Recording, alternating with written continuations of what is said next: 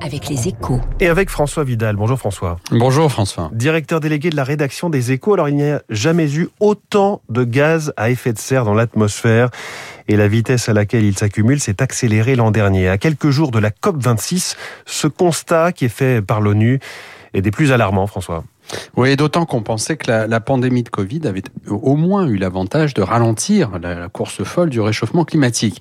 Eh bien, il n'en a rien été. La mise à l'arrêt de l'économie mondiale pendant plusieurs semaines en 2020 n'aura pas eu d'incidence sur la, la, concentration de CO2 dans l'atmosphère.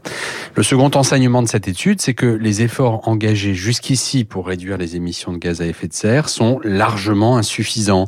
Le niveau de CO2 accumulé dans le ciel est tellement élevé que l'objectif de l'accord de Paris, hein, qui prévoit de limiter la hausse des températures à moins de 2 degrés au-dessus des niveaux préindustriels est quasiment hors d'atteinte désormais. Oui, en clair, si les États veulent lutter efficacement contre le dérèglement climatique, ils doivent prendre de nouveaux engagements beaucoup plus contraignants euh, à la COP26 de Glasgow. Oui, mais au-delà des, des, promesses et des grands discours, là, la main sur le cœur, il faut surtout euh, qu'ils fassent de ce combat une priorité absolue à l'échelle mondiale cette fois. Pas une parmi d'autres, hein, mais celle qui supplante toutes les autres.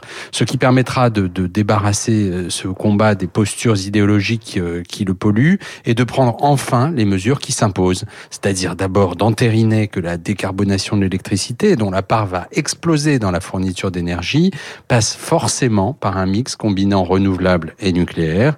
Et ensuite de dégager pour de bon les moyens de financer la transition énergétique des pays émergents sans lesquels aucune solution globale n'est viable.